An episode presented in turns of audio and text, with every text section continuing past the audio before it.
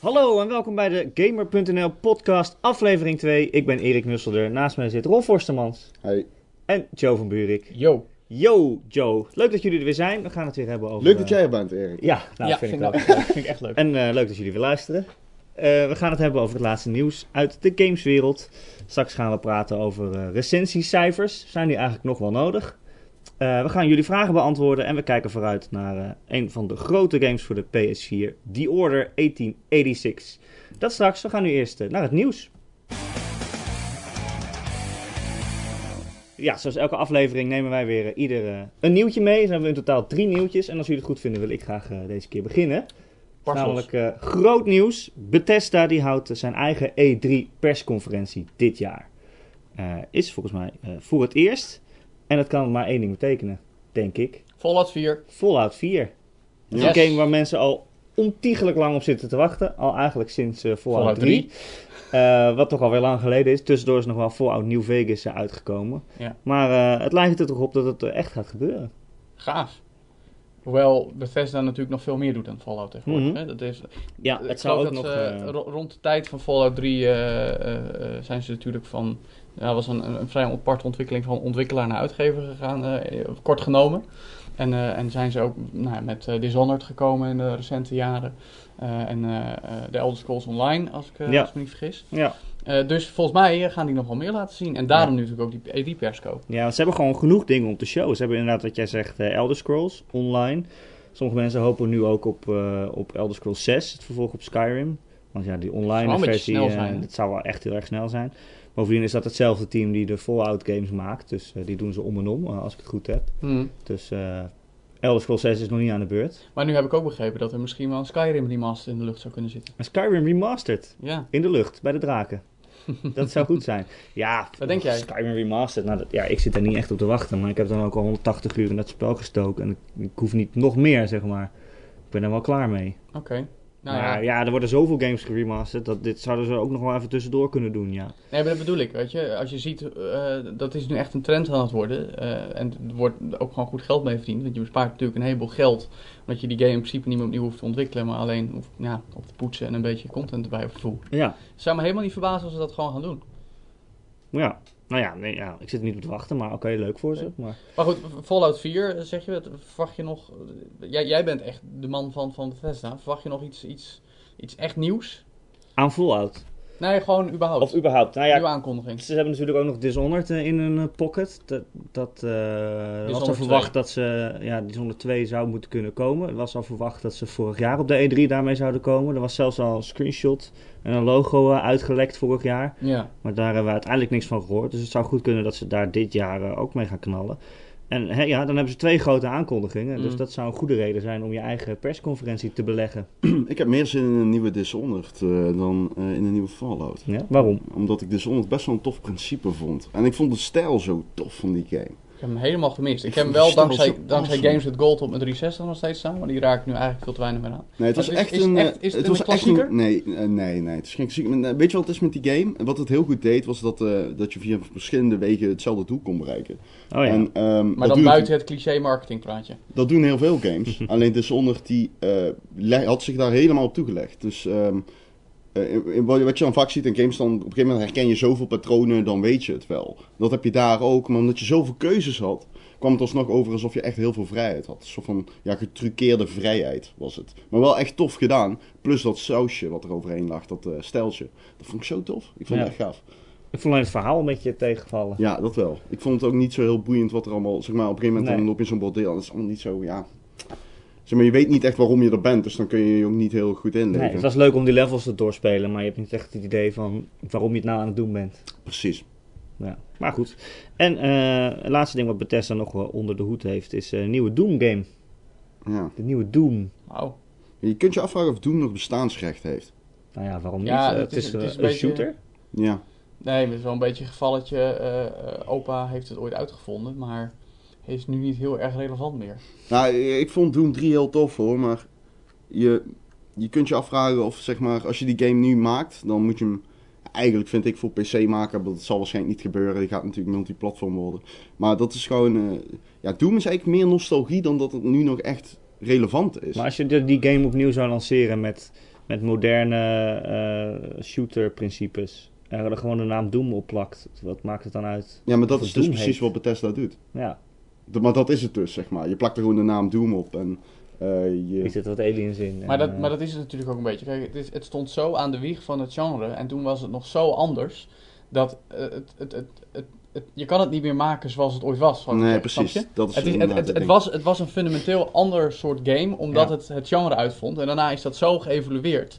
Dat je, dat, dat, je kan het onderscheid tussen de, de Battlefields en de, en de Call of Duties en de, en de andere echt bekende grote shooters kun je heel moeilijk meer maken Nee, door precies. een, een Doom game uit te brengen. Nee, precies, maar dat vraag ik me ook af. Maar dat is bij zoveel games. Bijvoorbeeld Metal Gear Solid heeft dat probleem ook. En ik vind, als je nu een nieuwe GoldenEye zou maken bijvoorbeeld, heb je dat probleem ook. Dat hadden we ook vijf jaar geleden. Ja, Er kwam een nieuw GoldenEye, een hele, Hele hele, matige middle of the game. road Ja. shooter. ja die op de Wii, toch? Ja, en volgens Ja.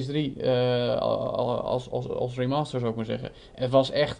Het, het moest wel leuk zijn omdat het James Bond was, maar het was niet de revolutie die de originele GoldenEye in 98 voor Nintendo 64 was. Ja. Nee, maar het is ook twee- moeilijk om twee keer een revolutie te ontketenen. Dat Ja. is eigenlijk niet te doen. Het is heel simpel. Kijk, als Doom 4 een geweldige game wordt, dan laat maar komen. Maar eh, dat gaat natuurlijk voor alles op.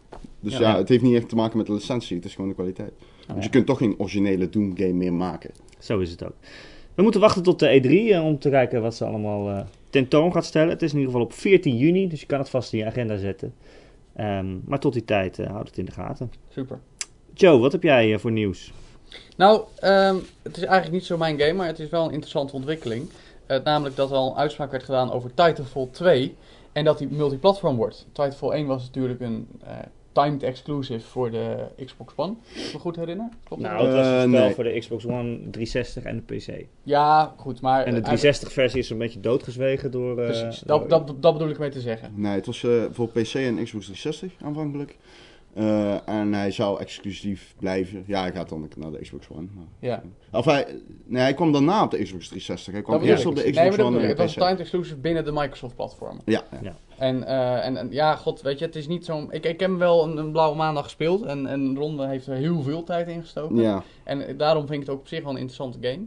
Eh, maar ik vind het vooral interessant eh, dat ze met het tweede deel wel ook de PlayStation 4 willen gaan aandoen. Ja, het is gewoon de vraag wat, wat ze ervan gevonden hebben. Hè? Kijk, EA, Ja. EA heeft waarschijnlijk best wel veel geld moeten betalen aan Respawn.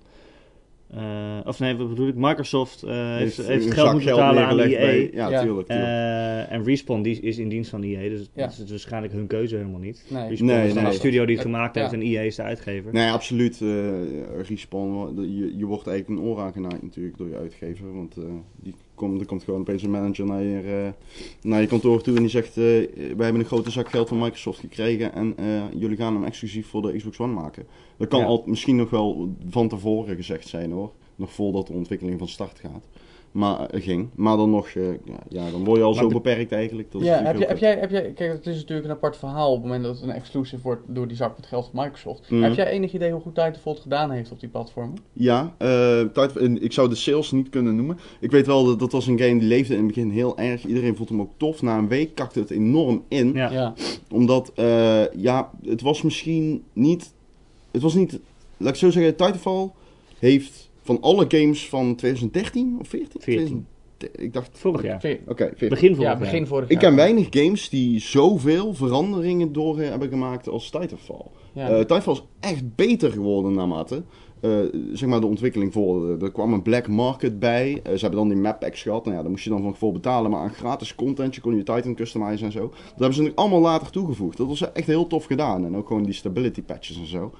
Ehm, maar toen werd het eigenlijk al niet meer echt heel veel gespeeld, voor mijn gevoel. Nee. Omdat het dus in het begin haakte heel veel mensen af. Omdat ze het gewoon te karig vonden qua eh, diversiteit. Ja, Ja. het is ook niet echt de revolutie die was beloofd natuurlijk. Nou, ik Ja. had nooit het idee dat het een revolutionaire game was. Dat je zag gewoon al aan de engine dat het een soort van COD on steroids was. Ja, dat was natuurlijk ook wel de gedachte, omdat het het originele kernteam was dat die game ging maken. Ja, precies. Ehm, Vincent Pella en Jason West. En toen ging die ene guy ook nog weg ook. Ja. Eh, dus toen, toen, ja, toen Tegelijkertijd biedt dat te denk ik wel, wel potentieel voor een vervolg. Want je zegt net, ehm, het deed iets heel tofs en eh, daar, is, daar is op voortgeborduurd en uitgebreid. Maar toen waren de meeste mensen al weg. Ja. Terwijl juist met de sequel, en zeker als je daarvoor ook de PlayStation 4 eh, eh, erbij pakt, eh, denk ik dat dat, dat dat kan groeien. Dat Titanfall als IP eh groeipotentieel heeft. Ja, Titanfall is natuurlijk wel echt een Xbox game. Vanwege het is een shooter en een hechte online community. Raw Space Marines! Eh, ja, plus dat. Maar eh, ja, ik, ik, ja, het kan niet misgaan, denk ik, als je een multiplatform brengt. Iedereen wil die game toch spelen. Maar- was gewoon een Het goede- feit dat, eh, dat, hij nu, eh, dat hij nu waarschijnlijk multiplatform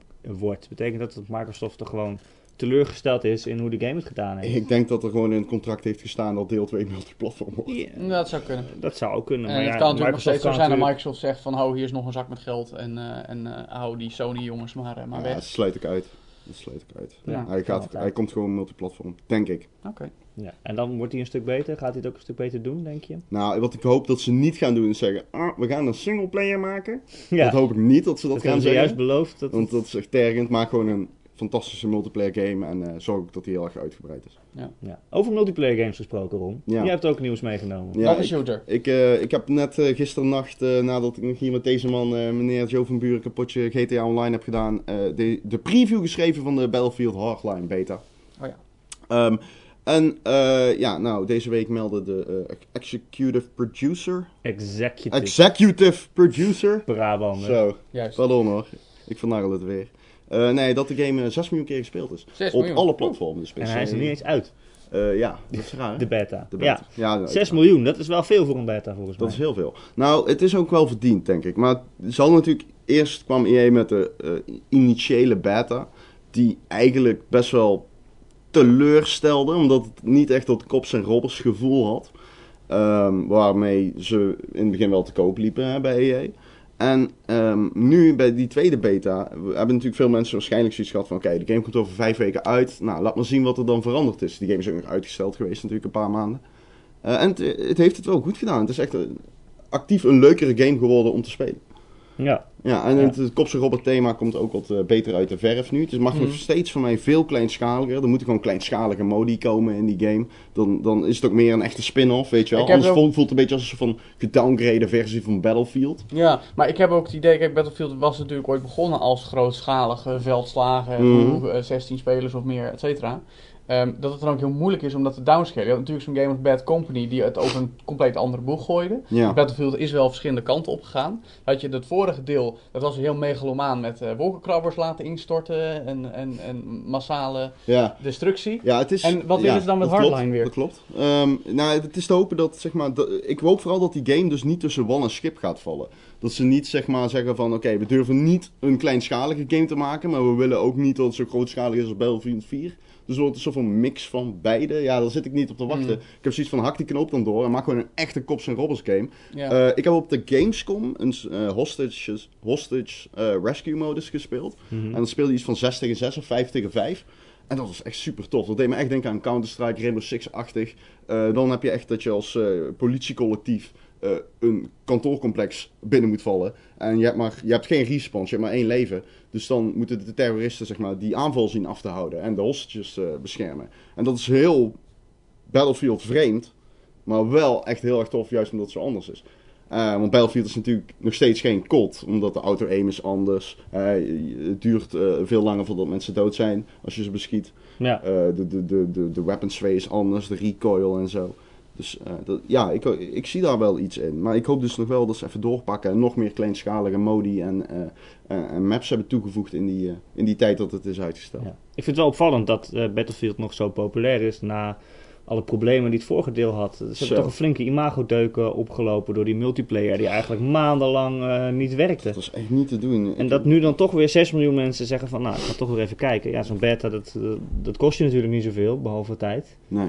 Ehm, Nee, maar het is gratis, hè? En Ja, eh, mensen zijn makkelijk eh, te overtuigen om iets gratis te spelen. ja. Maar dat is ook wel belangrijk dat die beta natuurlijk goed werkt en dat mensen zien van oké, ik kan er weer vertrouwen in hebben. Want dat is natuurlijk wel een puntje. Heel veel mensen die gaan zitten afwachten op de reviews Ja. of, eh, of de servers wel werken en of Ja. de multiplayer het wel doet. Ja, wat dat betreft is het een tweede kans ook voor je. Ja, maar ja, en ook een laatste kans. Dat eh, zullen we zien. Oké, tot zover het nieuws. Eh, we gaan straks nog eh, jullie vragen beantwoorden. We gaan nog vooruitkijken op eh The Order 1886. Maar eh, we gaan het eerst hebben over reviewcijfers. Ja, heren. eh, deze week een stukje nieuws van Eurogamer. Die eh, hebben besloten om eh, de reviewcijfers totaal te laten vallen. Ze gaan geen cijfers meer geven. Eh, en daardoor staan ze dus ook niet meer op Metacritic. En ze zeggen, ja, lieve mensen, jullie moeten onze review maar lezen. Alle woordjes één voor één in je opnemen. En dan zelf maar bepalen wat je van de game vindt en of het iets van jou is. Dat is niet helemaal waar eigenlijk. Hè? Ze hebben de cijfers eh, eh, weggegooid, maar ze zeggen ja, we hebben nog wel badges. Ja. We hebben bijvoorbeeld een recommended als we het spel aanraden. En Een essential. essential als we het essentieel vinden. En een hele grote avoid als het een kutspel is. Ja, en dan Ja. hebben ze nog eh, een vierde categorie. Dan delen ze geen badge uit. Ja. Maar dat komt dan eigenlijk omdat ze het de moeite van het recenseren niet echt waard vinden. Dus dan zeggen ze van bijvoorbeeld FIFA of eh, een of andere obscure indie game die moeilijk eh, te categoriseren zijn. Die, eh, Ja, die het is zo van, we raden het niet echt aan, maar het is op zich ook niet heel erg slecht. Ja, precies. Zo van de, Voor tussen, liefhebbers van het genre tussen- ja, is dat, het best leuk. Dus, tussen de precies, 5 en de dus. 7,5. Nee, maar Als je dat de is inderdaad. Ja. Als je van voetbalgames houdt, weet je wel Ja, dat. dat. Ja, ja. dan moet je, dat is Dan FIFA moet je wel een game voor jou. Ja. Als je overigens lezer, als je ooit een recensie leest waarin iemand zegt, nou als je van voetbalgames houdt, dan is dit de game voor jou. Voor of fans als je van van, het genre. als je van schieten houdt, dan is, kan dit wel eens jouw ding zijn. Dan Als moet je schieten niks voor jou stoppen is, met dan lezen. is Call of Duty niet jouw spel. Dan moet je echt stoppen met lezen. Nee, maar da- kijk, da- daar gaat het om. We, we hebben, zodra dit eh, naar buiten kwam, hebben we ook binnen de redactie van Gamer daar best wel een discussie over gevoerd. Van, eh, Ja. goh, wat moeten we daar nou van vinden? Zouden we dat zelf ooit moeten overwegen? Alle cijfers weg. Precies, nou, dat, dat is voorlopig niet aan de orde, maar de discussie werd wel aangezwengeld. En waar eigenlijk een heleboel mensen het al snel over eens waren, was dat ze eigenlijk gewoon eh, de schaal van eh 1 tot 10 hebben vervangen door schaal van 1 tot 4. Namelijk Ja, eh, onvoldoende, afgeraden, niks, niks. eh, recommended en essential. Ja, Ja. leuk, maar dat, dat, dat, dat, dat is alleen maar Ja, schaalverkleining. kijk, ik vind om- het wel een, een nobel streven. Want Ja, zo'n cijfer, als je alleen maar een cijfer... Kijk, al, heel veel van die, van die lezers, die kijken alleen maar naar het cijfer. En dan gaan ze ook cijfers zitten vergelijken. En dan zeggen ze, oh, dus eh, Call of Duty Modern Warfare 2 is even goed als Threes op je mobiel. Want die Ja. hebben allebei een 10. Dus ja, Nou ja, kijk, cijfers, er is nog een veel groter probleem met cijfers. En dat probleem heet Metacritic. Ja, precies. En de, de vergaarbak van alle becijferingen van games, maar ook films en dergelijke. eh, hartstikke mooi. Eh, het vervelende is alleen dat Metacritic in onze business gebruikt wordt als middel eh, om een heleboel aan te bepalen. En dan hebben we het over marktonderzoeken, maar ook over de, de, de bonussen en soms zelfs salarissen ja. van mensen die games ontwikkelen. Ja. En eh, daar heeft notabene Eurogamer, vandaar ook mede deze keuze, eens een keer volgens mij een achtergrondverhaal geschreven. eh, dat eh, iemand tot zijn grote schrik erachter kwam dat hij indirect verantwoordelijk is door een game te becijferen. Nou, Of iemand wel zijn hypotheek kan betalen. En dat is best wel een angstaanjagende gedachte. ja, als je daar als recensent over na gaat denken, dan... eh, Ja. ja. Nou ja, je moet het niet groter maken dan het is. Precies. Maar het, het, het feit dat Ik bedoel, wij staan ook op Metacritic. Dus Ja, dat, Ja. Nou ja, wij het dragen feit- bij maar- aan dat cijfer wat Zeker, maar het feit dat de industrie draait op de cijfers die wij geven, dat kan niet. Eh, Het is bedoeld voor de consument om te kijken, goh, hoe wordt die game beoordeeld en is dat wat voor mij? Dan, het is de omgekeerde wereld dat eh, ontwikkelaars en vooral uitgevers daar hun eh, strategie op gaan aanpassen. Maar dat gebeurt al een tijdje. En Eurogamer doet dit mede om dat een beetje tegen te gaan. Precies. Maar Het is, eh, de Metacritic is echt een, eh, een smet op recensiewerk. Omdat je gewoon... Het, is- het plat. Ja, maar er is ook een soort van... ja, hoe kan je het noemen? De, de theorie die Metacritic gebruikt om eh, games punten toe te wijzen... is ook weer afhankelijk van eh, de grootte van de website die het cijfer Ja, geeft. Dat ik Ja. waar. En ook van de periode dat hij al bij Metacritic zit. Gamer zit bijvoorbeeld al best lang bij Metacritic. Wij hebben er toen zelf voor gezorgd, dat is echt al zes jaar of zo. En eh, wij waren de eerste Nederlandse website die bij Metacritic zat. En eh, wij staan ook het hoogst aangeschreven van alle Metacritic websites eh, in Nederland. Maar wij hebben wel, ehm wij staan, staan volgens mij in categorie 3 of zo. Ja. Maar zo'n IGN zijn is minder waard dan 1. IGN. Ja. Ja. en als die dan, dat weegt dan weer niet op tegen wat wij doen. Dus Nee. eh, dan telt het cijfer, het gemiddelde. IGN heeft een veel grotere invloed op het gemiddelde dan Gamer.nl. Ja. Eh, en dat is naar, dat is één. En ten tweede, wat je ook wel een beetje af moet vragen bij recensies zelf, dus los van het hele eh Metacritic gezeur, eh, is natuurlijk wel dat mensen die een recensie lezen, in essentie eigenlijk alleen benieuwd zijn naar ehm, A, kan ik mijn mening hier aan spiegelen? Dus komt dit overeen met wat ik zelf er, er- heb Verwacht of denk van de game. ervoer van die game, inderdaad.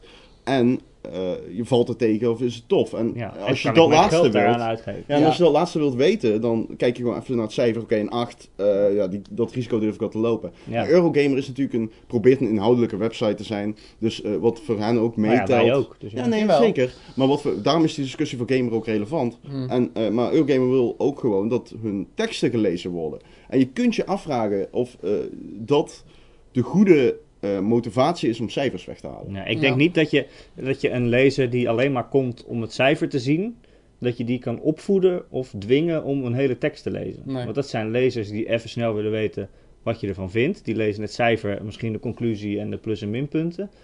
En die kan je niet dwingen om dat hele, hele stuk van 1200 Precies. woorden te lezen als Ja. hij niet wil. en als hij er geen tijd voor heeft. Ja, precies. En het is ook een stukje webjournalistiek. Hè? Mensen die weten niet. Kijk, eh, je hebt eh, binnen onze industrie nog altijd veel kranten en tijdschriftjournalisten. Maar die snappen niet dat op het, op het internet. dan zit de lezer in de regisseurstoel. Jij hebt als schrijver niets in te brengen. Jij kan Nee. helemaal niet bepalen wat mensen lezen of, wel, eh, of niet lezen.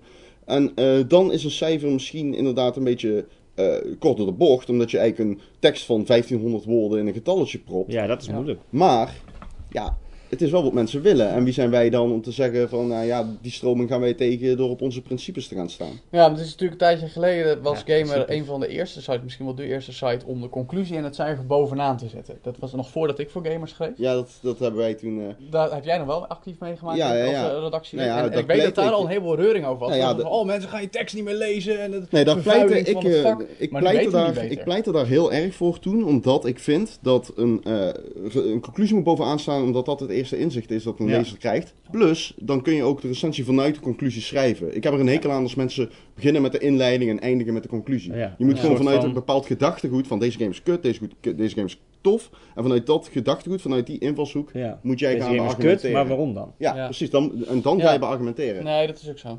Maar tegelijkertijd, sowieso moet ik zeggen, als ik een game eh recenseer, dan begin ik meestal met het grote verhaal en daarna maak ik de conclusie.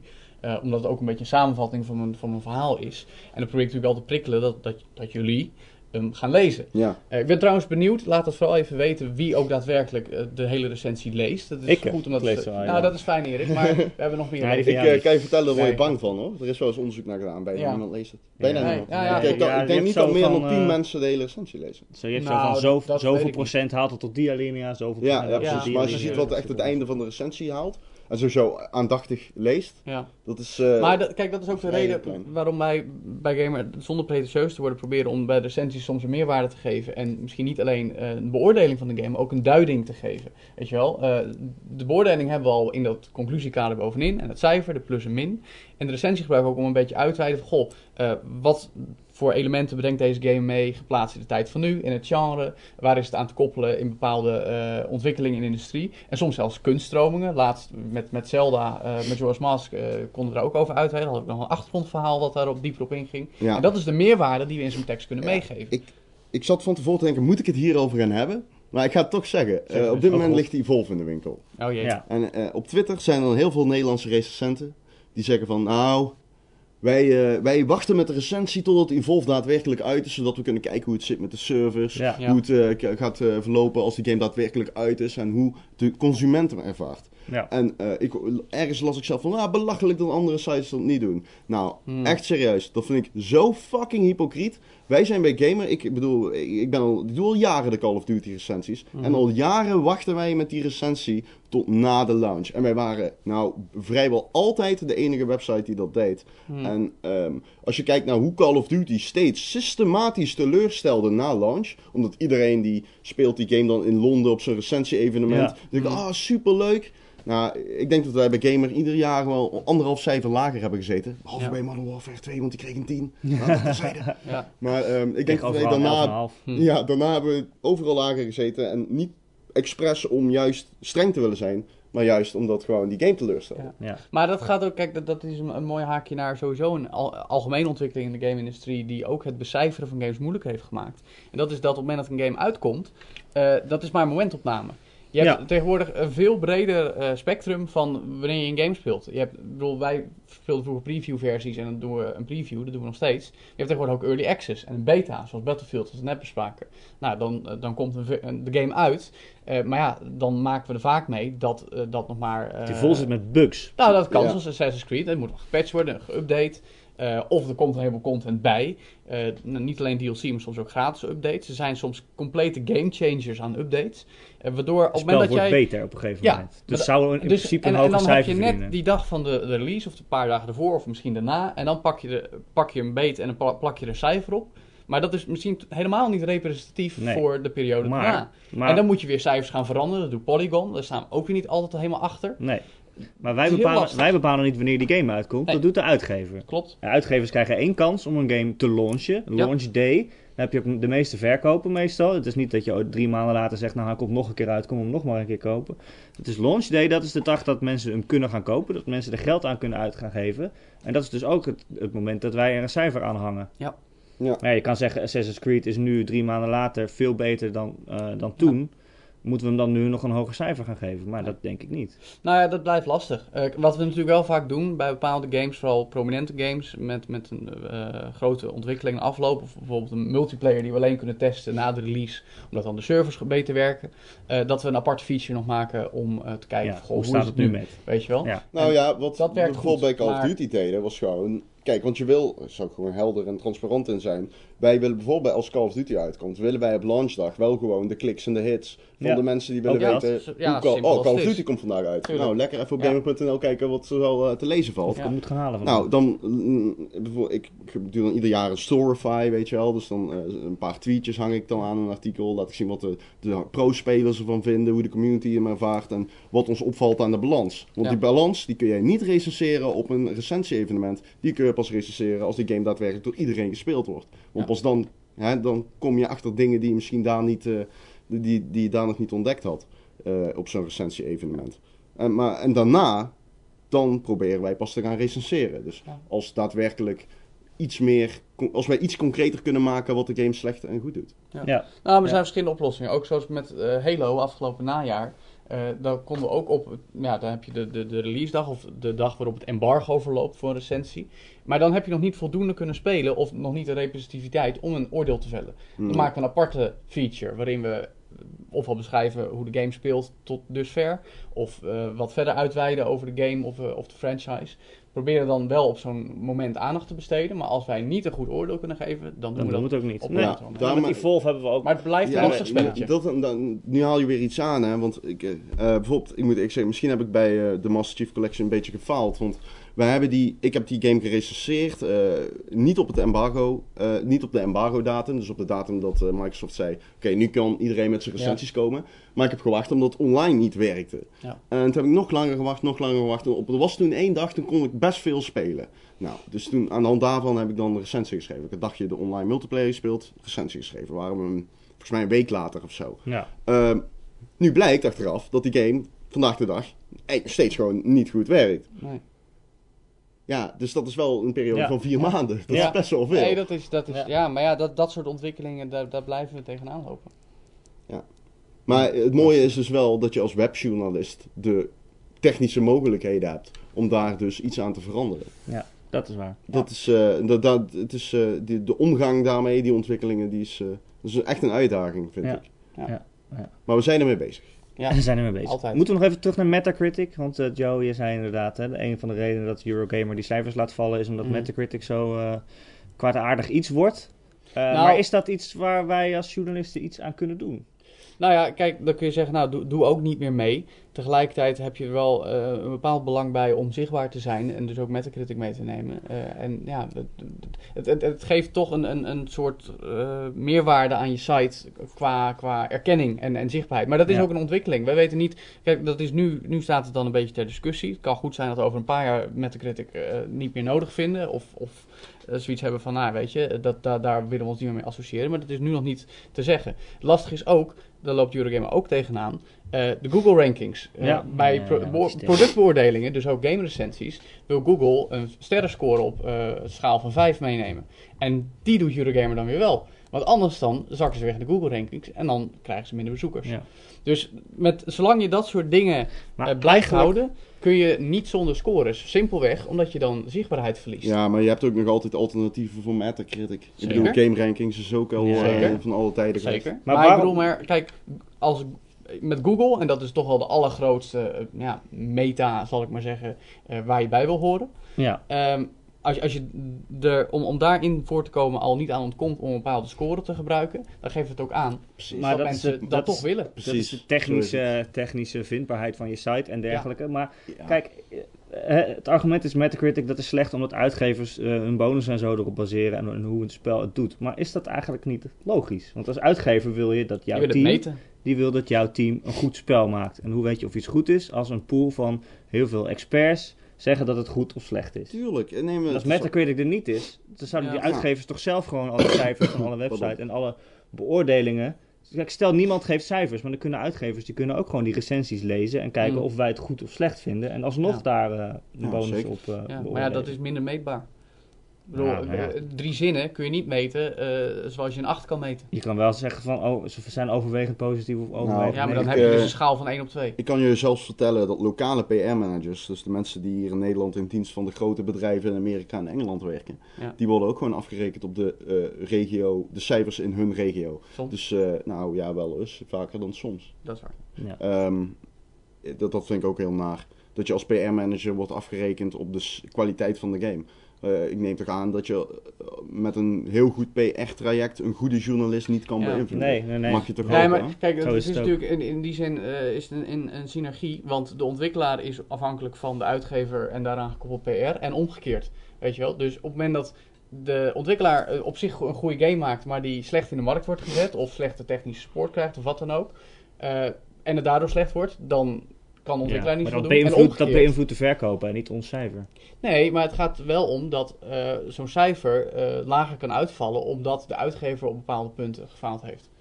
Met Hmm. ondersteuning, noem maar wat. Of de, de game niet goed in de markt heeft gezet, Ja, waardoor ja. die goed is, maar niet verkoopt. Kan ook. Ja, maar dat heeft geen invloed op het cijfer. Nee. Maar wel op de bonussen, met Eh, verkoopcijfers. Dat is waar. Ik wil nog één ding vragen, wat de luisteraar zich misschien nu afvraagt. We zitten hier met drie recensenten. Hoe geven jullie een cijfer? We hebben net besproken hoe belangrijk die cijfers zijn. Hoe komen jullie op een cijfer?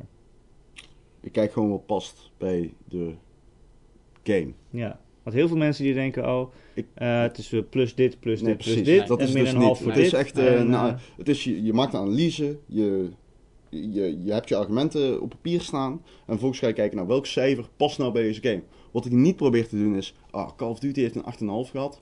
Ja, dan krijgt Battlefield Hardline een 9. Weet je wel, dat probeer ik niet te doen. Want ik Dan vind iedere game staat... opbieden. Ja, precies. En iedere game staat op zich. En zo moet je cijfers ook aan, kunnen analyseren. Je moet niet denken van, oh, maar deze game heeft een 9 gehad. Hoe kan die dan beter zijn dan eh, deze game die een 8 heeft gehad? Dat kan niet. Maar zo, maar zo moet je dus niet denken. Want eh, je kunt bijvoorbeeld een 9 sportsgame niet vergelijken met een 8 shooter. Nee, maar als bijvoorbeeld FIFA een 8 heeft en Pro Evo heeft ook een 8, zijn het dan allebei even goede voetbalspellen? Nee, dan, Oh, is het, zijn, dan heb je dus een hele goede FIFA en een hele goede Call of Duty- eh, Pro. Pro, Pro Evolution Soccer, pardon. Als je van voetbal houdt, dan moet je Call Ja. of Duty spelen. Ja, als je houdt van ballen, dan eh, kun je wel terecht bij je rest. Nee, maar eh, het becijferen van games, dat is voor de helft uh, vingerspitsengevoel en voor de helft eh, kijken naar de feiten. Eh, en meestal, op het moment dat wij een game spelen, dan merk je in de loop van eh, eh, het proces al wel een beetje waar het naartoe gaat qua cijfer. Ja, sterker nog, ik denk dat als we heel eerlijk zijn, dat je a priori, he- je hebt al een beeld van een game, geen beoordeling, maar je, je, hebt, je hebt je een beetje ingelezen, gezien wat er langs misschien al een previewversie gespeeld, dus je hebt al een idee wat het doet en waar het toe gaat. Dan speel je de game om daar een, een eh, volledig beeld van te schetsen. En dan, terwijl je die game speelt, dan heb je meestal natuurlijk, nou, dat gaat naar een 7, nou, of nee, een 9. En dat kan ook heel erg eh, eh, eh, omhoog of omlaag gaan. Als jij een game speelt die heel goed begint, heeft nou, het wordt een 9 en daarna komt er een plot twist of ineens zakt het technisch in elkaar of het houdt het niet vol. En dan kan het opeens omlaag donderen. Ja. Of een game die aanvankelijk misschien niet heel speciaal is, die op een gegeven moment toch iets heel goed doet. En dan moeten we dat in de recensie, in de tekst, verantwoorden en beschrijven dat bijvoorbeeld een moeilijk begin kent, maar daarna heel eh, rewarding wordt. ja. Nou ja, ik heb hetzelfde. Het is meer een soort, soort gevoel eigenlijk van, van Ja. wat past er en wat niet. En het is niet dat je voor, eh, oké, doet dit slecht, dus, eh, dus er gaat iets af. Hoewel ik dat wel één keer gehad heb Ja. bij, bij Thief. Toen ik dat speelde, toen had ik een cijfer in mijn hoofd. En toen zag ik het einde en het was zo verschrikkelijk slecht. Toen heb ik daar nog een half punt afgehaald. Nou, dat kan. Dat, dat kan gebeuren. Het ding is ook wel, mensen moeten in principe ook zelf weten hoe ze met... Lezers moeten zelf weten hoe ze cijfers gebruiken, vind ik. Als een lezer die cijfers wil gebruiken om eh, dingen te vergelijken, ga vooral je gang. Ik bedoel, Ja. dat staat de lezer vrij Ja. in. Ja. Maar ik vind het dus wel grappig dat wij alle drie zeggen van ja, het is een soort gevoel Ja. om een cijfer te geven. En dat die cijfers wel ontzettend belangrijk zijn in de industrie. Ja, Ja, maar, dat, ja, maar dat, is, dat is het stupide ook. Ja. Het kan natuurlijk ook geen recensiemethode zijn of zo. Nee. Dat je denkt van, nou, A plus B plus C is Nee, dat eh, Maar het is- het is- maar ja, je weet of een spel goed Maar is het of is eigenlijk net zoals ja. het rapport dat je op de basisschool meekrijgt. Dan zei de lerares of leraar ook van... Ja, je hebt daar de cijfers, maar belangrijk is de linkerpagina met de plusjes en de minnetjes en de, en de uitleg erbij. En de stickers. En de En de krul. stickers. En de krul. De krul met een sticker. Ja. Oké jongens, genoeg over cijfers. Ja.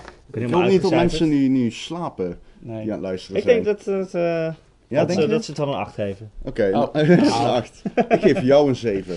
Kom maar nu Over op, cijfers- ruimte voor verbetering. kom op de Metacritic voor podcast. Over Die cijfers ik een gesproken. 9. Straks komen we bij het cijfer 1886. We gaan eerst de vragen beantwoorden. Dat bruggetje geef ik een 9. We hebben echt luisteraars, want we krijgen ook echt vragen binnen. En dan is het wel zo netjes om die vragen te beantwoorden. Ron, jij wilde eerst nog even iets rechtzetten over The Last of Us. Want jij hebt daar nogal eh, een aanvaring gehad op, Twitter. Ja, ik had eh, geschreven dat The Last of Us en ik niet echt klikken. Eh, klikker. Kli Last of Us. Klikkers. klikken. Ja. Ehm, maar dat we niet echt klikken. Ja, die was goed die. Oh, die was echt goed. Oké, maar goed, dat we niet echt eh, klikken. En ehm, ik kom erop terug. Ik heb The Last of Us uitgespeeld. Ik vond het fenomenaal. Ik vond het super vet. Ik vond het echt geweldig. Kun je mij Ook ook, qua gameplay. kun je mij ook bekeren dan? Want ik Ja. zit nog steeds in het andere kamp. Oh, Hoe kan dat nou? Dat kan gewoon niet. Ja, ik- ik zat ik- eerst in jouw kamp, maar Ja. ik, ben, ik ben uit het kamp.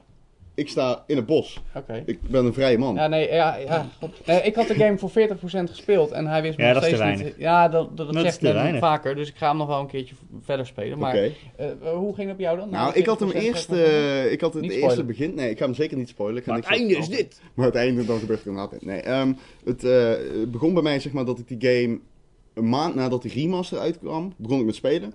En toen, een half uurtje deed ik het en toen kwam ik er niet echt in. Het was even, het was niet vloeiend of zo. Mm. Nou, toen ehm, ben ik een week daarna weer begonnen. Heb ik twee uur gespeeld of zo. En toen dacht ik, eh, laat maar zitten. Ik eh, heb er geen zin meer in. Maar wat je dus met die game moet doen, je moet gewoon even tijd vrijmaken. Ja, je en moet gewoon heel die game in één keer spelen. Ja. en dan, die opbouw is zo fucking Ja. sterk in die game. Je moet zijn geheel zien. het is Het, is, echt eh, het gaat wat langzaam. En dus als je denkt van ik ga dit even snel spelen om het even te proberen en je zit er niet in, dan ga je het ook niet vatten. Maar het is een langzaam spel wat zijn opbouw eh, nodig heeft. En Ja. uiteindelijk, Oh, en de gameplay het wordt steeds goed. beter, het verhaal wordt steeds beter. En, De gameplay is zo goed. En de gameplay is ook heel goed. De gameplay is echt goed. Het is Ja. echt niet de standaard shooter. Het is echt goed. Ja, het is langzaam, verstoppen. ik vind het ook zo tof. Op een gegeven moment dan moet je Ellie op zo'n vlot. eh, eh, die gaat dan op zo'n houten plank staan, zo'n Ja. vlot. En dan breng je haar naar de overkant van de rivier of van het water of van het meertje, whatever.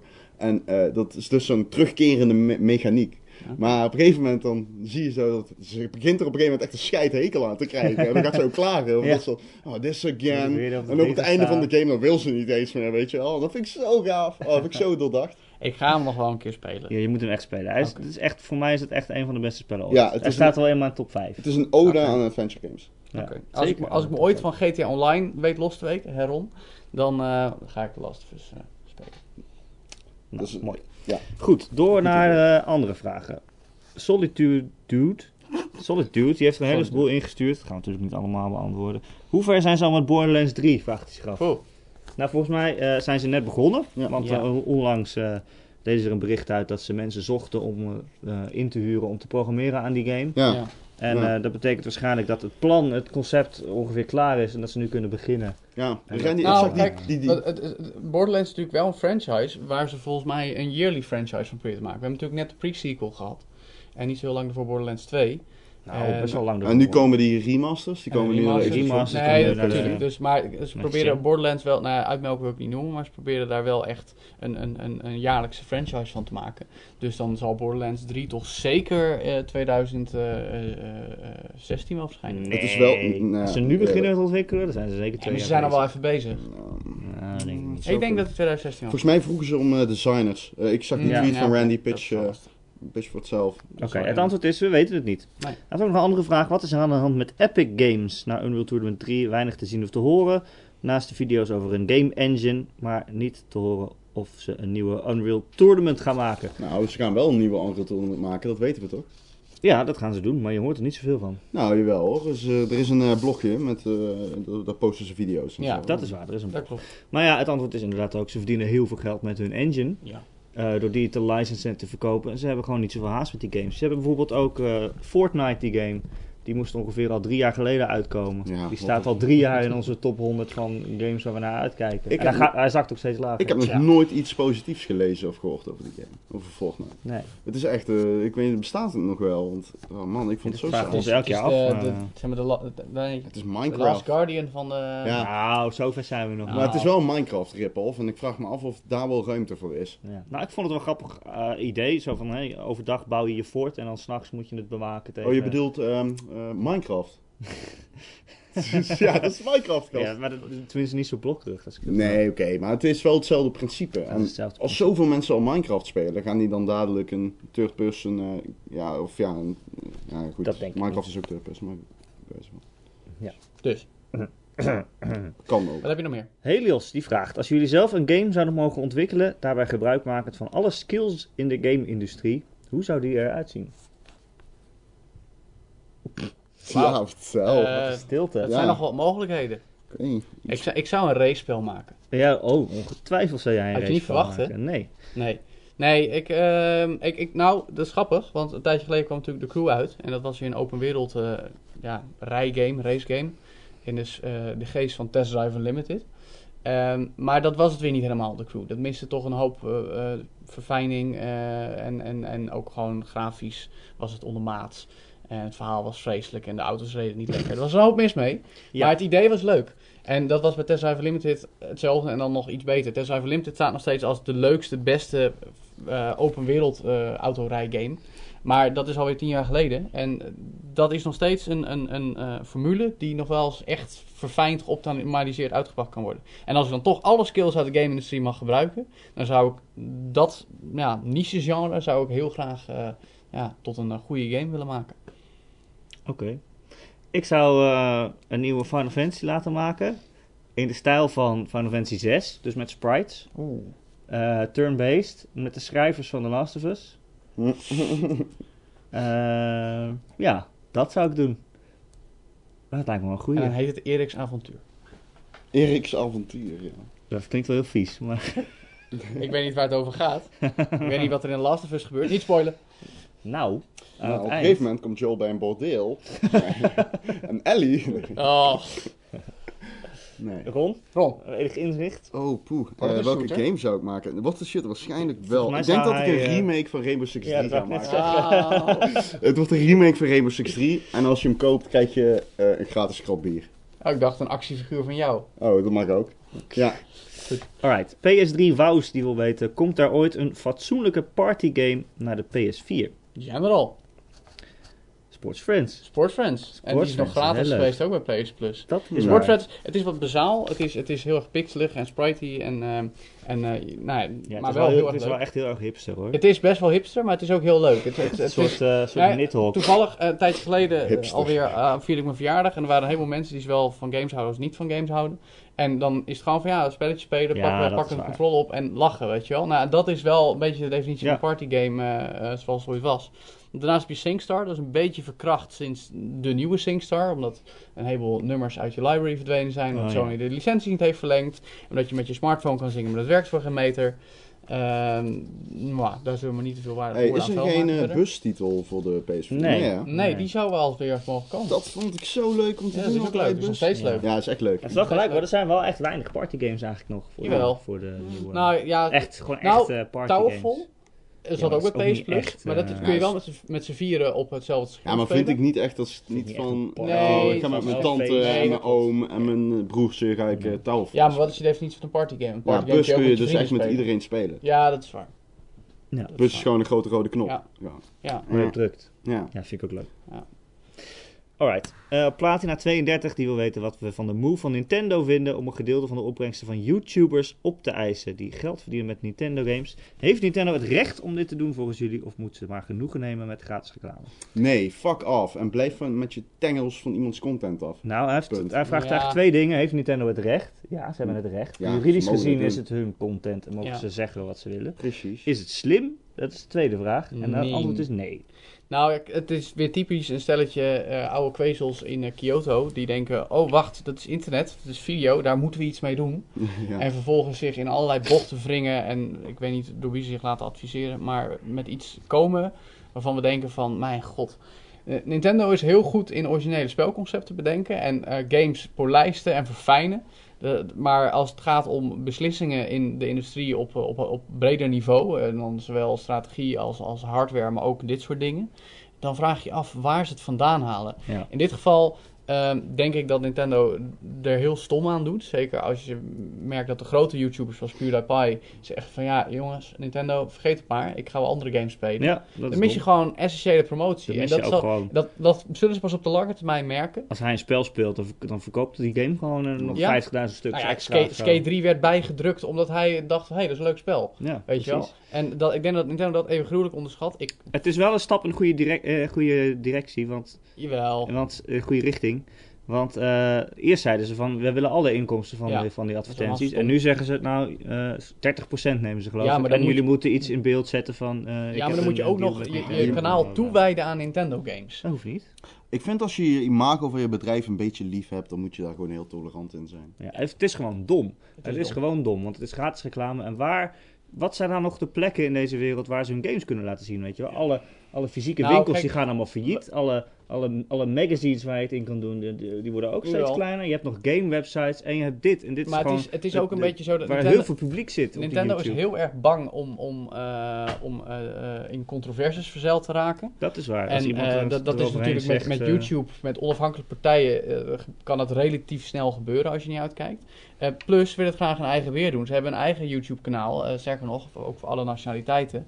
Eh, en daar doen ze ook een heleboel met, met YouTube, alle trailers. Maar ja, de- geen dingen als Let's Plays en dergelijke, zou ik Nee. zeggen, waar natuurlijk de YouTubers weer heel erg op zitten. Het gaat gewoon heel erg om controle. Nintendo Ja. wil altijd de controle houden. Dat was al in 1985 met de NES. Toen hadden ze die seal of approval die overal op moest, anders kon het niet uitkomen. Ja. Het is eh, het, internet jongen. op de Wii. eh, je kon elkaar wel berichtjes sturen, maar dat moest eerst eh, worden. Ja, het moet altijd... Ja, een- gecheckt Miiverse wordt nog steeds gecheckt. Nintendo Ja, wil. Nintendo wil altijd die- controle. ja, precies. Ja. Die gecontroleerde omgeving. Maar is het niet een beetje... Je kunt de vergelijking trekken met, de, de- de digitale, met illegale downloads eh, voor, voor muziek.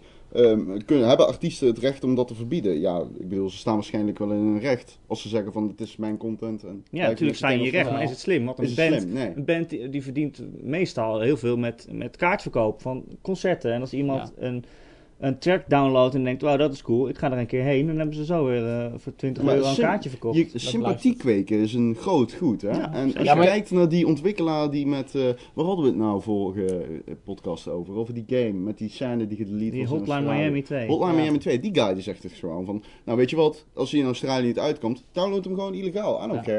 Nou, dat is toch perfecte Ja, promotie? weet je wat het is met Nintendo? Nintendo hoeft geen sympathie te kweken. Nintendo bestaat al heel lang. Nintendo Nee, heeft de trouwste fanbase. Nee, maar daar gaat het even niet om. Nintendo heeft de trouwste fanbase die er is. Plus het feit dat ook de, de oudere generatie, eh, ouders eh, met kinderen, eh, die weten nog steeds dat Nintendo, denken nog steeds dat Nintendo synoniem staat aan leuke spelletjes voor de kinderen en, en alles. Eh, dus dat imago van Nintendo, dat is het probleem niet. Eh, het is meer dat ze, wat ik net zei, op de lange termijn zullen ze hier als de YouTubers eh, groot blijven. En, en dat echt belangrijk blijft in de beslissing van consument om games te kopen. Dan zullen ze daar echt wel wat van gaan merken. Maar eh, ja, ik hoop dat ze gewoon bijdraaien en dat iedereen er gelukkiger van wordt. Want het is gewoon een beetje een ongemakkelijk. Ik hoop dat iedereen gelukkig wordt. Ik hoop ook dat iedereen gelukkig wordt. Tot zover de vragen. Dank jullie wel voor het insturen. Blijf dat vooral ook doen voor de volgende podcast.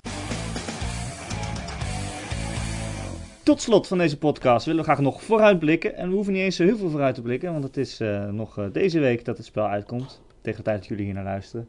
En dat gaat over The Order 1886. Het wordt een grote titel worden voor PlayStation 4.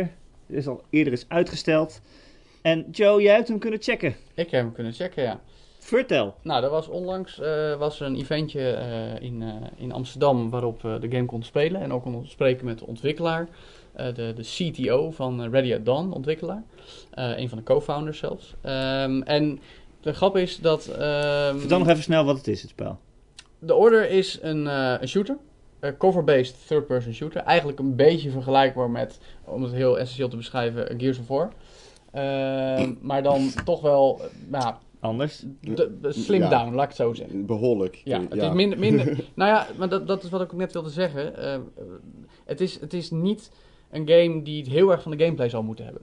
Ah. Eh, het is, het is, eh, Dat is slecht nieuws. Nou, Ja, nee, dat is dat- slecht nieuws, ja. dat weet ik niet. Maar dat is op het moment nog niet te zeggen. Want ik ben nu net met de review bezig. Eh, of in ieder geval de, de, de review versie aan het spelen. Die heb ik, die heb ik, eh, heb ik in huis. En eh, op de 20ste eh, ver- ver- verloopt embargo. En afhankelijk Dat is van... de dag dat hij uitkomt ook. Precies. Oh jee. dan komen we de review. Dat Nou, is meestal geen oh, goed teken. In elk geval, het punt is dat eh, de Order eh 1886 is meer een, een cinematische game. Om even een beetje marketingtermen eh, te gebruiken. Het dat is wil echt zeggen- bizar mooi. Het, ziet Het is bizar ontzettend mooi. Het, het, het, het opvallende is ook, ik, eh, ik, ik had het er eh, eh, in een, eh, in een, review, een preview van collega Marcel nog, eh, nog eh, gezien. Dat het, eh, je hebt tussenfilmpjes en dan zie je dingen gebeuren. En vervolgens staat je personage even stil. Ja, denk van, en eh, dan wat? ben je En aan dan- de beurt. Ja, heb dan je ben je niet gerealiseerd dat je al in de game Ja, het is bizar. Ja, vorige Dus- week lekte ook het eerste uur uit. Ik heb Ja. even wat stukjes zitten kijken zonder geprobeerd te hebben te veel te spoilen voor mezelf. Ja. Maar het is echt... Ja, Het is maar inderdaad dat. iedereen heeft dat, hè, die die game speelt. denkt, Iedereen eh, die eh, dat overvloeien van tussenfilmpje tussen gameplay, Ja. dat heeft iedereen. Ik had dat ook toen ik hem speelde. Ja, Ja. dat is echt Nou, bizar maar, mooi. dat, maar dat is ook het, het Maar is dat genoeg om eh, Dat een game leuk te laten zijn? Het, het punt is, waar ik het eh, in, de, in het interview met de ontwikkelaar over had, en wat ik ook al merkte in de, in de sessie die ik op dat eh, event kon spelen, dat was trouwens een heel korte demo. Dat was alleen op een brug en dat was effectief vijf minuten het spelen. is wel zonde, want dezelfde dag dat het event was, lekte het eerste uur uit. Precies, dus het was een beetje suf. En vervolgens heb ik de game al in huis, maar goed, daar kan ik nog niet zoveel over zeggen. Eh, maar in ieder geval, je merkte toen al van, nou, het is eh, qua gameplay niet heel diepgaand. Je, je gaat van cover naar cover. Eh, je kan eh, uit cover komen om iemand te beschieten. Je kan ook op iemand afrennen en een melee aanval doen. Dat is in het kort gezegd eigenlijk wel waar de gameplay om draait. Wat eh, de Order onderscheidt van een heleboel andere games is dat het ontzettend gepolijst is. Niet alleen mooi, wat je zegt, dan kom je uit het tussenfilmpje en eh, in, eh, in gameplay. Maar ook echt dat de details. Je hebt bijvoorbeeld een, een, een soort mantel over zijn rechter schouder van de hoofdpersonage, waar je mee, het hoofdpersonage waar je mee speelt. En die, die wappert dan op een manier, dat, heel, heel realistisch en alles kun je zeggen. Maar het opvallende is, kijk bijvoorbeeld je speelt Assassin's Creed of een andere game. Daar heb je ook wapperende mantels en weet ik niet wat. Maar dan zie je ook nog wel eens dat het door het been heen gaat, door het Ja, rug, weet je wel. Op dat het zwaard dat aan je gordel hangt. nou, dat de clipping gewoon niet helemaal klopt. Bij de Order is dat niet. Daar Oh. hebben ze zo ontzettend hard lopen polijsten en programmeren en, en, en afwerken... dat alle details visueel kloppen. En ook audio is erg goed. We speelden met de koptelefoon dat event en het is echt eh, cliché alsof je een blockbusterfilm zit te kijken. Dat is, Ja. dat is zo minutieus samengesteld en geleveld.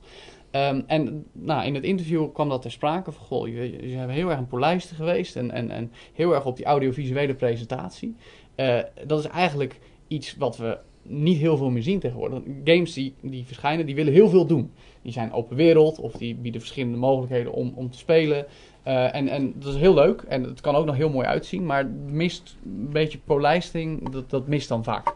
En dat is waar de orde juist heel erg op inzet. Ik, eh, ik heb hem zelf ook gespeeld in Las Vegas op de PlayStation Expo. Dat is een maandje of twee geleden. En eh, ik was echt zeer niet impressed door die order. Ik vond het, ik zal, oké, laat ik zo zeggen, ik vond het reet aan. Ik meen het serieus. Ik vond het verschrikkelijk schieten. Ik vond echt, eh, nou ja, je, je- het voelt gewoon alsof er een seconde vertraging in zit. Het is echt traag. Cover zoeken werkt maar half.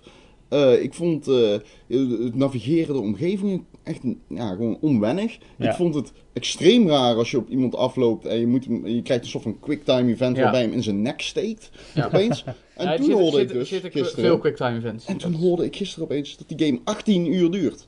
Nou, Moet ik Nou, dat dat is lang. 18 er uur zit gaan ook geen doen? multiplayer Nou, in volgens mij, toch? maar maar eh, er 18 uur multiplayer in lang die saaie combat. Nee, het is geen multiplayer. Maar dat is goed dat je dat zegt, Ron. Want dat is natuurlijk wat ik in de, in de review moet, wil uitvinden. Is eh, hoe die game zich ontwikkelt. Ja, En dan precies. niet Want alleen- blijf je dat saaie zelfde Nou ja. constant doen? Want dan Ja. heb je echt... En Maar is- misschien, hè, je hebt het over vertraging, Ja. dat zijn ook echt dingen die ze er nog uit kunnen poetsen. Ja, die maar ik zal daarna. jou zeggen, de Resistance had dat ook. En Ja. geen, ik heb nauwelijks recensies gelezen waar dat in werd aangehaald. En dat was echt, dat was ook een slechte shooter, Ja. Resistance. Nou ja, kijk, het hangt er vanaf hoe die gameplay zich ontwikkelt. Het is wel zo dat, ik weet niet of je dat in de, wat jij destijds gespeeld hebt ook hebt gezien. Eh, dat naast de, eh, de, zal ik maar zeggen, er van tijd tot tijd ook eh melee-gevechten in zitten. Die eigenlijk, ja, oneerbiedwaardig gezegd, als uitgebouwde quicktime events spelen. Maar waarin je ook wel de vrijheid hebt om rond te bewegen en, en ja, button prompts voor je neus krijgt. Ja, Ehm bossfights Mhm. en dergelijke. Eh, nou, dat is in ieder geval eh, enige vorm van ja dat afwisseling. is wel hoe dat, goed hoe dat werkt, horen inderdaad. nou, hoe dat in de praktijk werkt, dat, dat zullen we in de review merken. Ja. Ehm, maar in elk geval, dat is waar de game een beetje naartoe gaat. Het is, het is vooral heel cinematisch. Eh, het is ook, wederom visueel gesproken, ze, ze hebben heel erg gekeken naar het kleurgebruik en filters. Zoals dat ook in de filmindustrie gebeurt. Je hebt, daarin wordt altijd heel bewust gekeken naar welke kleuren willen we in beeld brengen om een bepaald gevoel over te dragen. En dat is eh, vaak ook heel erg eh eh, eh, onderhuids en onbewust. Je had het over subliminaire boodschappen in, eh, in mijn GTA Online beschrijving. Ja, Nou ja, precies. dat zou de, de orde dan een beetje in de, in de presentatie Ja, doen. ja. Ehm, maar wat je zegt, de gameplay, die is heel bazaal. En eh, ik denk dat er in die maanden tussen wat jij gespeeld hebt en wat ik nu aan het spelen ben, dat daar zeker nog wel wat aan gewerkt is, maar niet Dat denk ik niet. Ik denk Ah, dat een dat... beetje. eh, nou, denk ik niet. Een ik beetje. ben wel echt heel erg benieuwd naar de reviews en naar de cijfers. En als we het toch over cijfers hebben gehad, is dit ook iets, weet je wat? Stel nou, het is cinema, eh, eh, echt Cinematisch. cinematisch.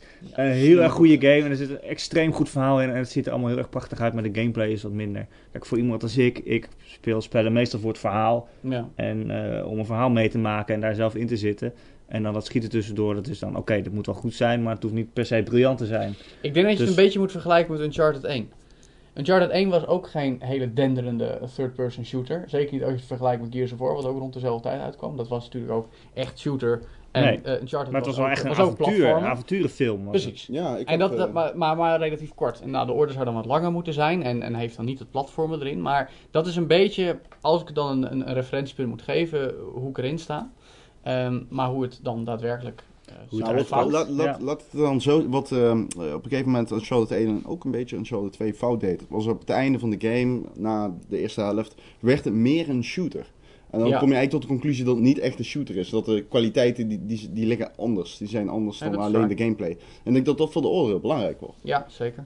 Dus ik, eh, ik, ik denk dat dat wel een ding wordt. Maar ik geloof eigenlijk niet dat ze dat nog... eh, ja, in 18 uur. Ik vind het echt lang voor Het zo'n lang. game. Ik vind het echt lang. Ja, Er wordt heel veel popcorn eten. Ja, ja en stilstaan. ja is oh echt shit, iets waar moet je... weer. Ja, Is echt iets waar je Ik over popcorn klagen? Als het, echt, als het verhaal echt leuk blijft, dan kan je niet klagen dat het te lang is, toch? Zeker niet als er geen multiplayer in Nee, dan dus niet, maar dat is het ding. Dat is wat ik. Het zeg. wel een balans zijn. Als, het, eh, ja, als die balans goed is, dan houdt het je spelende. Als die balans uitslaat naar de, de actie, dan krijg je dus opeens dat je ziet van... Oh, maar het is niet zo leuk om te spelen. ja. nou, ik, eh, om een beetje af te sluiten, het is ook wel een interessant moment waarop de game uitkomt. Want we hebben nu, nou ja, het einde van de winter, het voorjaar. We hebben even geen grote releases nu, die komen pas in Behalve Dying. Light en Evolve. Dit zijn de dingen Ja, die net geweest nou, maar zijn. die zijn eh, multiplatform. Hè. We hebben het even over puur PS4, toch wel de, de best verkopende huidige generatie console. Ja. Eh, is dit toch wel een, een, een dingetje. En eh het duurt nog een tijd voordat we weer andere grote PS4 exclusives zien. Dus ik ben benieuwd of die games zich eh, staande weten te Nou, een houden. tijdje. Blood, Bloodborne eh, die staat ook voor maart of zo. Ja, Dat is waar. ik, eh, ik durf misschien wel een, eh, een kleine flop te voorspellen. Voor de order? Ja. Dat zou kunnen. Nou, ik niet. Ik denk dat In het wel gewoon... tegenvallend. eh, tegenvallend. Ja, maar Ja. wat vind jij Een tegenvallend? kleine flop, zeg ik. Een, te- een flinke tegenvaller, kleine flop. Nou ja, ja. kijk, hangt misschien ook een beetje van je referentiekader af. Als je future puur zang bent. Zullen we Metacritic eh vergelijking Ik, maken? ik, ik ga. Ik zeg, ik nee, zeg ho, z- ho, z- 7 ho, ho. plus. Ik zeg ga nog een betere hypothese. Als je geen liefhebber van het genre bent, wordt de Order een leuke game om te spelen. Oké. Oh ja, dat geen zou niet van shooters Nee, maar, nou ja, dat, nee, maar dat zou kunnen. Ja. Grapje, maar wie weet. Ja. Oké, nou Ja, ja. we moeten het nog even afwachten. We moeten nog een weekje geduld hebben. En dan, dan weten we het. Precies. En dan ligt hij ook gelijk in de winkels. Dus eh, als hij dan toch niet zo tegenvalt, Ron, kan je er ook mee aan de slag. Ja, ik heb er zin in. Ik bedoel, ik wil altijd een toffe game spelen natuurlijk. Mooi. Moet je wel tof zijn. Goed jongens, eh, we zijn er doorheen. Dank jullie wel eh, dat jullie er waren. Graag gedaan. Geen dank. En dank jullie wel voor het luisteren. Ehm, jullie kunnen ons altijd bereiken via Twitter. Ik ben Erik Nusselder. Joe is Joe van Buurik. En Ron, Ron schrijft. Zijn Correct. achternaam is Forsterman. schrijft. Heel verwarrend. Ehm, En laat natuurlijk in de reacties weten wat je ervan vindt. Dat horen we altijd Zeker, graag. zeker. En eh, ja, inderdaad wat je van de podcast vindt. En of je, en we doen het nou één keer in de maand. Of het wellicht eh, een idee is om het vaker te doen. Want daar zijn we wel over aan het, eh, aan ja, het we zijn in discussie jongens, want we willen het toch iets frequenter aanpakken. Omdat we het gevoel hebben dat een maand niet echt... Ja, het is iets te lang om lang. nou echt binding te krijgen met ons format. Met jullie. Eh, ja, en met jullie. Ehm, maar En je ja, mist gewoon heel veel nieuws als je het maar één keer in de maand ja, plus dat. En dus, ja, je probeert nou eigenlijk het meest relevante van de maand in een podcast te verwerken van een uur. En dat is natuurlijk een beetje moeilijk. Dus. Ja. Jullie horen ons altijd, maar laat jezelf ook horen. Ja, Zo, wat mooi zeg. Wat Nou, een mooie symboliek. prachtig. Goed. En voor de rest van het nieuws kun je altijd terecht op gamer.nl natuurlijk. Joe. Blijf daar ook kijken. Dank jullie wel voor het luisteren en eh, tot de volgende keer.